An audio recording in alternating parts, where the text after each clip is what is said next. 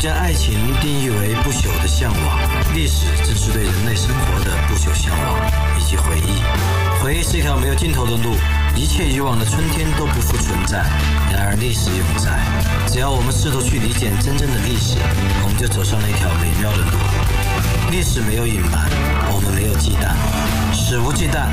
宋氏男主讲，考拉 FM 出品，你们的倾听价值连城。考拉 FM 的朋友，大家好，欢迎收听本期《食无忌惮》，我是你们的老朋友宋世南。今天我们来聊一聊网瘾这个话题吧。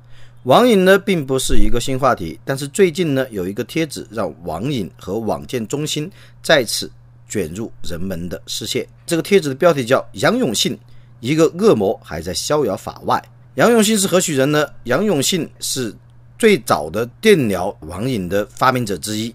他主持的临沂的网戒中心呢，被该贴曝光的种种残酷行径，令人触目惊心。像他的网戒中心的主要治疗手段包括电疗、药物、军训等等。他首先把患者电服，不服就电，再通过至少四个半月的集体军事化生活，使之戒除网瘾。那么，其实这种电疗方式呢，早在二零零九年，卫生部就叫停了电疗网瘾。可是呢，各种网戒中心。并未消失，并且呢又改头换面，比如说采用所谓的低频脉冲治疗手段等等，又继续的存在。网瘾机构呢问题多多，比如二零一四年，《法制晚报》就梳理了今年的媒体报道，发现超过九成的治网瘾机构存在体罚学生的情况，或者是用电疗，或者是其他的各种残酷手段，造成了七名学生死亡，而这还只是不完全的统计。治网瘾居然能够让孩子们送命，而所谓电疗网瘾之父的杨永信呢，至今没有得到任何的惩处，而且还在微博公然宣传推广其网健中心。他的微博认证还是临沂市精神卫生中心主任医师、国务院政府特殊津贴专家。根据他的微博还有其他的相关媒体报道，杨永信的网健中心呢，至今仍在继续运营，而且入其购中者甚多，累计好像已经收治了五千多名孩子。最近这个帖子在社交网络广为流传，也有媒体去采访临沂官方，要他给个说法，怎么臭名昭著的杨永信的电疗机构还在呢？临沂官方呢就通过微博做了一个回应，写了一个官方声明。不过这个官方声明呢写得很口吃，我大概把它小结了一下，有三个要点。首先呢，他声称网瘾是一种精神疾病，不治的话会有严重后果。其次呢，他又为杨永信的网健中心背书，说临沂网建中心的诊治合格，而且呢成功率高。第三呢，他是说患者住院得到了家长的同意和陪伴。我们仔细看这个声明呢，根本没有谈到过孩子，孩子的意愿呢不在这个官方声明的范围，可能因为他们认为网瘾孩子都是精神病患者嘛，没有自主意愿。那么网瘾究竟是不是精神病呢？在进入正式的学历探讨之前，我们来考证一下网瘾的词源。其实“网瘾”这个词最早是一个乌龙。为什么说是个乌龙呢？且听我为朋友们道来。大概在一九九五年，美国纽约的精神病学家戈德堡突发奇想，他就调侃地描述出了一种所谓的新的精神病——网瘾。他以此呢来嘲笑人们对沉迷网络的担心和忧虑。它其实是一种反讽。第一个制造了“网瘾”这个词在英语世界里。而他制造这“网瘾”这个词呢，还有板有眼的。他以赌博成瘾这种精神病的概念与诊断标准为模板，对网瘾这种他杜撰的新的精神病的概念和诊断标准进行了一番解说，还声称网瘾这种新的精神病使患者放弃了家庭责任，转而坐在电脑前死盯着网络。那么写了这篇反讽的小品文后，哥德堡精神病学家哥德堡觉得很好玩，就顺手把它贴到了这些网站上。结果后面的事情让啼笑皆非。不久呢，不少专家和学者在进行学术研究时，都引用了哥德堡的网瘾概念，还把他视为是最早研究网瘾的先锋人物。更具讽刺性的是，还有一些组织与网站也把哥德堡的这篇文章作为依据，还要求美国很权威的《美国精神疾病诊断及统计手册》正式收录，将网瘾作为一种精神疾病的分类。这一系列的荒唐事儿让哥德堡哭笑不得。他就赶快澄清说：“我其实并不认为真的存在网瘾这种精神病，人们可以痴迷于任何事情，把这种痴迷当做一种疾病是错误的。换言之，喜欢上网成瘾，和喜欢吃肉成瘾、喜欢打乒乓球成瘾、喜欢散步成瘾，他们在本质上并无高低之分。当然呢，网瘾还复杂一点，散步成瘾不会是一种生活问题，而网瘾有可能会是生活问题。但是网瘾呢，绝对不是精神病。我们可以在医学界的相关的权威的标准手册中间去查找。那么我们可以看到，无论是欧洲和亚洲遵循的世界卫生组织汇编的国际疾病分类手册，就是欧洲和亚洲遵循的国际疾病分类手册，还是美国这个精神医疗界的宝典，由美国精神医学学会制定的精神疾病诊断及统计手册。简称 DSM，后面我们会反复提到它。在这两个手册中呢，就是世卫组织编的国际疾病分类手册，主要在欧洲和亚洲得到遵循；美国精神医学学会制定的精神疾病诊断及统计手册，简称 DSM。那么在这两个权威手册中呢，都没有看见任何网瘾属于精神疾病或精神障碍的说法。而中国之所以呢曾经认定网瘾是一种精神病，最早是来自于二零零八年的一个东西。叫网络成瘾临床诊断标准，这个标准呢由北京军区总医院陶然主持制定。这份标准呢首次将网络成瘾纳入了精神病范畴，而其中的确定的界定的标准是日均上网时间超过六个小时。持续时间超过三个月，就是说你平均每天上网时间超过六个小时呢，这个样子呢，持续的超过三个月，那就可以诊断你是网络成瘾。当年这个标准发布啊，新闻掀起的轩然大波。按这个标准的话，中国太多人是网络成瘾，而且都精神病了。不管网络的质疑，这个网络成瘾标准呢，迅速在部队医疗系统开始推行，什么军区总医院啊、武警总医院啊，有一些可能还是莆田系的。可是二零零九年。卫生部给出了权威意见，官方的最后决定。卫生部当时就未成年人健康上网指导征求意见的时候，否定了将网瘾作为临床诊断的精神病。官方的说法是，卫生部认为目前网络成瘾定义不确切，不应以此界定不当使用网络对人身体健康和社会功能的损害。就是说，你很难去定义它，因此呢，你更难将它作为临床诊断的精神病。所以呢，至今。在中国精神障碍分类与诊断标准中，也不存在网瘾这种精神病。那么也就是说，无论中国还是欧美，权威医学标准都从未将网瘾鉴定为一种精神病。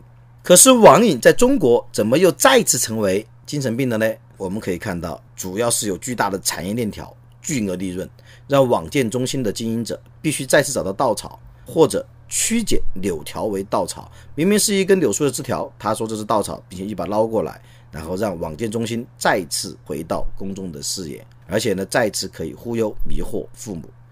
除了像巨大的产业链条、巨额利润让网建中心大行其道以外，我们还可以看到有相当多愚昧的父母，他们迷信这种粗暴简单的戒瘾方式，而且他们不从自身找问题，始终认为自己孩子沉迷网络有病，他们不用沟通而。诉诸于去找残酷的、暴力的这样的网监中心的经营者，来让自己的孩子变乖，而这个其实贻害无穷。我们后面会慢慢讲到。我们说回来，这个网监中心的经营者是怎样找到稻草的呢？嗯，就是在二零一三年五月，美国出版了第五版的 DSM，就是前面提到过的精神疾病诊断及统计手册。在 DSM 第五版的第三部分中间列了三个项目，关于物质。及成瘾障碍症有三个项目，其中呢有咖啡因使用障碍症，有与生产前酒精暴露有关的神经行为障碍症，然后第三种呢就是网络游戏障碍症。在网络游戏障碍这部分呢，DSM 第五版工作小组把重点放在了网络游戏上，并且表示这种网络游戏障碍症在亚洲国家有较高的流行率，但是需要注意的是。这第三部分完全不做临床使用，仅供研究人员作为进一步的研究方向参考。而且手册中明确提出，网络成瘾现在尚且缺乏发病率、发病过程、生物因素、遗传性等重要的病学信息，必须要这方面进行进一步研究，才能确认网瘾是否是一种精神疾病。值得玩味的是，第五版的 DSM 说的是网络游戏障碍症仅供学术探讨，目前还不能够说它是病。可是到了中国呢？哎，就被有人故意误读，而且还无限放大，变成了网瘾正式纳入精神疾病的证据了，也由此呢成为不少网建中心和网瘾根治学校的理直气壮的标杆。但这个标杆呢，其实是一种误读，甚至是一种故意的扭曲。前面我们说过了，网瘾它不是一种精神病，它其实呢只是一种生活问题。这个观点呢，我是借鉴自我的朋友老唐。老唐是一位心理学者。老唐认为，根据现有的权威医学界的通行标准，在各种成瘾障碍中呢，只有赌博成瘾是唯一被纳入非物质依赖的行为成瘾障碍的。其他的行为成瘾，诸如社交成瘾啊、游戏成瘾啊、购物成瘾啊，甚至性瘾，性瘾女王。啊，就是喜欢做爱，不是曾经有人疯传范冰冰是性瘾女王吗？但是有人疯传的，我并没有相信。她后面配上了大黑牛。但是不管是性瘾也好啊，游戏成瘾也好，购物成瘾也好，其实更多呢都只是一种生活问题，而不是精神障碍。生活问题和精神障碍的区别在于，精神障碍。现在有成熟的疗法进行控制或矫治，而生活问题呢，受到太多复杂因素的影响，没有简单的某种疗法可以进行有效的控制和矫治。而且，我个人认为，生活问题就归生活吧，没有必要引入专业的医疗去对付生活问题。现在是在美国呢，其实跟中国一样，也涌现了五花八门的治疗网络成瘾的疗法。当然，别没有像我们这么残酷的电击和棍棒。而在美国涌现的五花八门的这种治疗网瘾的疗法中呢，目前也并没有任何一种疗法得到科学有效的检验，他们的治疗效果呢都存在很大的疑问。鉴于目前没有任何一种网瘾疗法经得起科学的检验，电击疗法就同样甚至更加不可能是有效矫治网瘾的疗法了。不仅如此，所谓的电击疗法还会给接受电击的青少年带来身心的损伤，有些伤害呢甚至不可逆转。根据心理学的介绍，任何行为成瘾和物质依赖都有着相似的大脑生理机制。比如说，他们主要通过一个快乐中枢来感受到这个快乐的。这种快乐中枢呢，就是多巴胺通路所在的脑区。而目前人类所掌握的技术呢，不可能仅仅将网瘾从大脑的多巴胺通路中消除，因为包括上瘾在内的人类所能感受到的所有快乐，都有着相同的生理反应。以致你无法将上网带来的快乐筛选出来，并予以在脑区单独消除，这是不可能完成的任务。因此呢，电击疗法来治疗网瘾，就有心理学者打了个比方，这就好比剁掉青少年的手来矫治手淫一样。如果接受电击疗法的青少年对网络没有兴趣了，他更可能是对其他快乐的事情也没兴趣了。换言之，被电击治疗的青少年，他感受快乐的能力被遏制掉了。而更恶劣的是。如果你抑制了多巴胺通路，抑制了快乐中枢，那么直接后果就是你会让被电击者他患上抑郁症的概率大大提高了。也就是说，接受过电击疗法治疗网瘾的青少年，他们很可能比同龄的其他人有更高的概率得上抑郁症，甚至得上更严重的抑郁症。好了，现在这个网戒中心可能又要出来诡辩了，说：“哎，我们没有用电休克疗法啦。”我们现在用的是低频脉冲疗法，那么这个低频脉冲疗法就是什么东东呢？就有科普工作者从媒体披露的图片来看，发现现在杨永勋他们用的所谓的低频电子脉冲治疗仪，其实呢是一种中医针灸的一种东东，主要在崇尚中医的大陆和港台地区销售，属于针灸的升级版。这种低频电子脉冲治疗仪，所谓原理是运用中医经络及穴道刺激，促使内吗啡、脑啡、强吗啡同时释出。而这种低频电子脉冲治疗仪呢，在临床上主要是作为肌肉和骨骼疼痛的辅助止痛疗法的。根据国家相关制定的标准来看，这种治疗仪适用范围是什么？是什么坐骨神经痛啊、面神经麻痹啊、神经症啊等等？它对这些。神经痛呢，或者神经麻痹呢，有辅助缓解作用。而现在呢，这个网健中心使用这个低频脉冲治疗仪来治疗网瘾，这种有没有经过相关的药监局制定的治疗仪器标准的范围之内，它不属于。那么它这种行为呢，就属于医疗器械超适应症使用。粗暴点说，可以说它就是非法行医。最后我们来讨论一下，前面我们讲呢，网瘾不是精神病。电疗网瘾没有半分钱用，而低频脉冲治疗网瘾其实就是针灸的升级版，是一种可以视为非法行医的一种手段。那么最后我们还想讨论一下，强制所谓网瘾孩子入院合法吗？合理吗？在我看来呢，它并不合理，也不合法。为什么这么说呢？像中国二零一二年就通过了精神卫生法，明确规定了无害。自愿原则什么意思呢？它的第三十条规定了精神障碍的住院治疗实行自愿原则。在什么情况下面呢？要强行收治入院呢？两种情况：第一，已经发生伤害自身的行为，或者有害自身的危险；第二，已经发生危害他人安全的行为，或者有危害他人安全的危险。也就是说，除非精神病患者已经出现了自残或者危害他人的举动，否则是不能强制其入院的。而现在呢，临沂网禁中心这么多年来，已经有五千多名入住的所谓网瘾孩子呢。他们呢要付出每月八千到一万元的治疗费，至少住院四个半月才能够重获自由。一些孩子呢在被电击治疗之后，甚至一心求死。而他们被强行送入医院的这种遭遇呢，其实是被非法对待的。就退一万步说，他们即使是精神病患者，他们也不能被强制入院，因为他们有网瘾，他们自残了吗？危害他人安全了吗？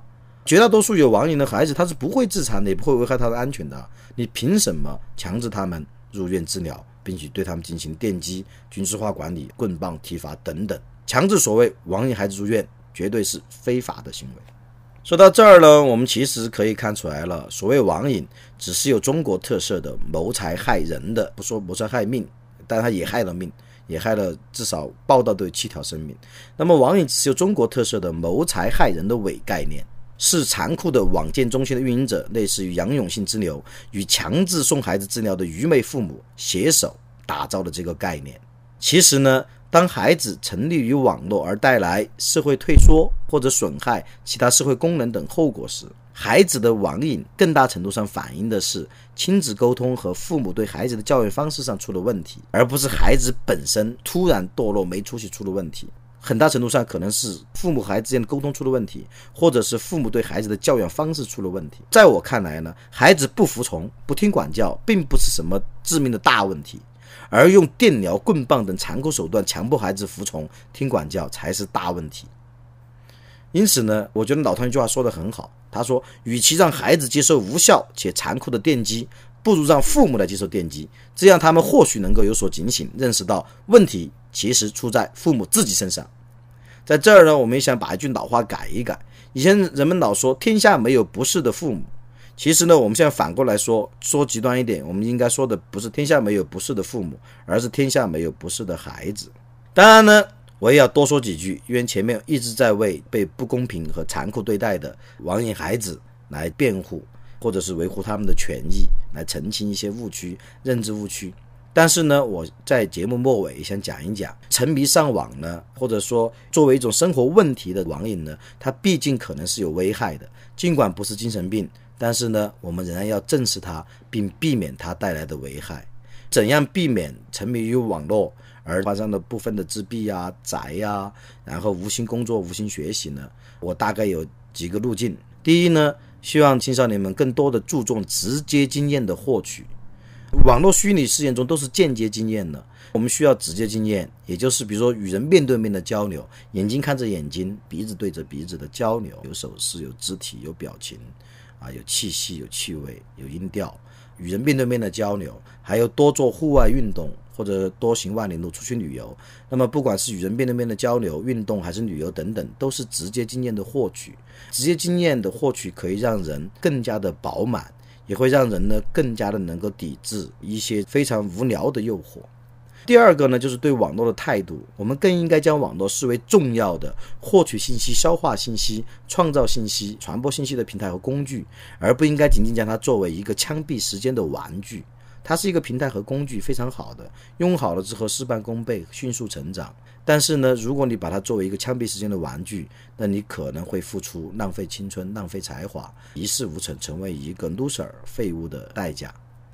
第三个呢，就是我们应当要常常带着问题意识啊，这脑子里经常会有一些主动想去探索、想去求知的东西、求知的问题。这样呢，我们可以积极的，而且有目的的、以我为主的、自觉的使用网络，这样可以使用网络呢，就能够更好的积累知识。发展思维，而且呢，能够努力增长自身认知的广度，并且能够运用网络创造出属于你自己的、有你自己体温和特质的更美好的产品，不论是思想产品，还是艺术产品，或者是其他商业产品等等。第四呢，最后呢，还是要读书。作为读书人呢，是一个对读书的重要性是经常强调，而且觉得强调的再多也不过分。还是要读书，尤其是读水准线上的书啊。因为在现实生活中的读优秀的书呢，会让一个人的灵魂宁静而充满热情，啊，胜过一切海誓山盟，胜过一切毒品，啊，一个喜酷爱读书的人可能是很难打网络游戏上瘾的。像我有时也玩网络游戏，但我几乎没有上瘾过任何一个。我现在还打大富翁呢，还打三国群英传二呢，还打 Diablo 呢，还打 Diablo Two，还打《星际争霸》，还打《帝国时代二》。但这些呢都是单机版游戏，不是联网游戏，而且我一般 玩两下就算了。现在最喜欢跟我的孩子一起玩大富翁，然后偶尔自己打打《三国群英传二》，这可以作为一个有效的放松。但是呢，它并不会让我入迷，而只有优美的思想和优美的艺术才会让我这样的人入迷。好，关于网瘾呢，今天讲到这儿了，最后有点鸡汤了，不好意思啊。但是我曾经有过名言嘛，五五岁的时候说过，鸡汤比白开水好喝。好，感谢各位收听本期《食物鸡蛋》，食物鸡蛋不听不散，拜拜喽。Nobody knows who I really am. I never felt this empty before. And if I ever need someone to come along,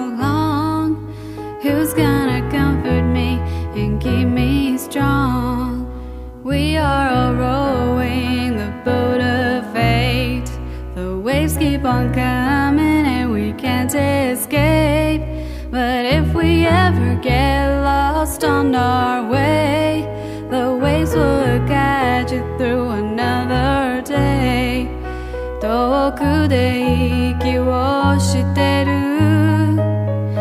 透明になったみたい。